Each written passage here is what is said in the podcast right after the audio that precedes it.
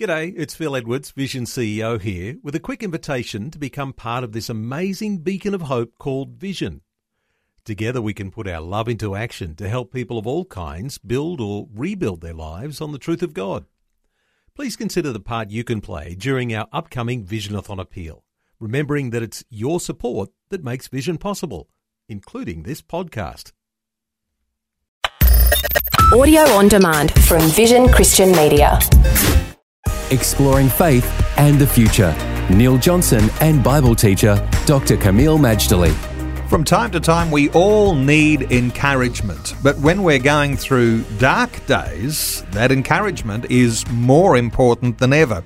Camille, today let's talk about the way that Jesus encouraged, the way that he showed that he was not only the master over the ability to forgive our sins, but also to intervene into our circumstances and right those things that are wrong.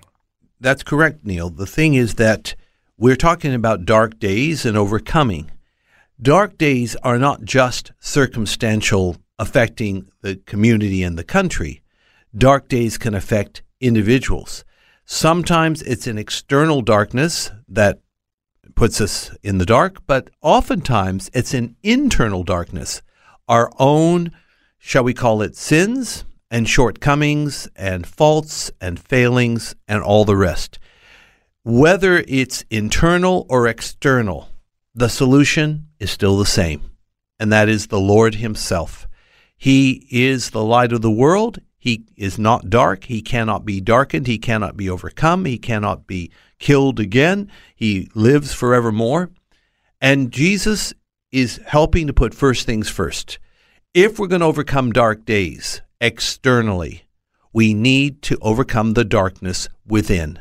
We need forgiveness of our sins and the glorious grace of the gospel, which also involves believing that Christ died, was buried, and rose again for us and that when we believe and receive this, we shall have eternal salvation. Salvation is not a dark experience, it is very bright and glorious.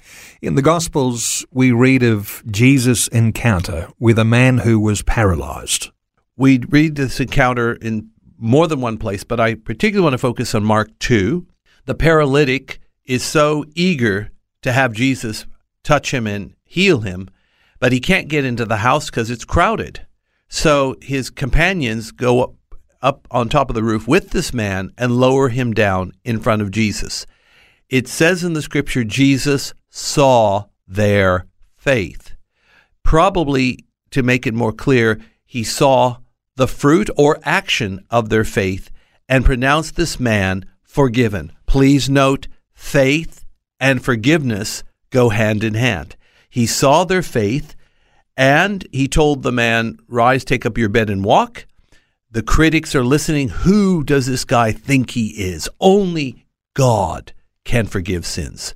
Well, maybe. In fact, yes, only God. But we're dealing with Son of Man, Son of God, Jesus Christ, the one and only.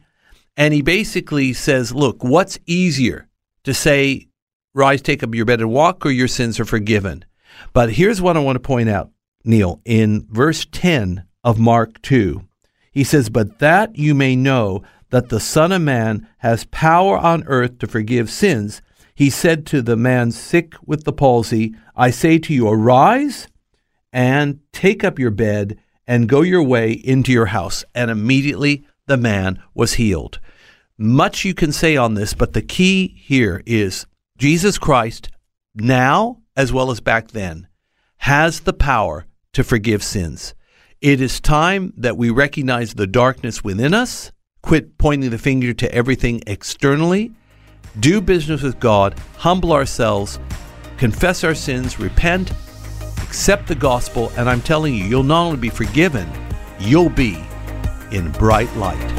Faith and the Future with Neil Johnson and Dr. Kameel Majdali from Teach All Nations. For more from Dr. Majdali, including books and DVDs on prophecy, Bible commentaries, plus today's and other episodes of Faith and the Future, go to vision.org.au.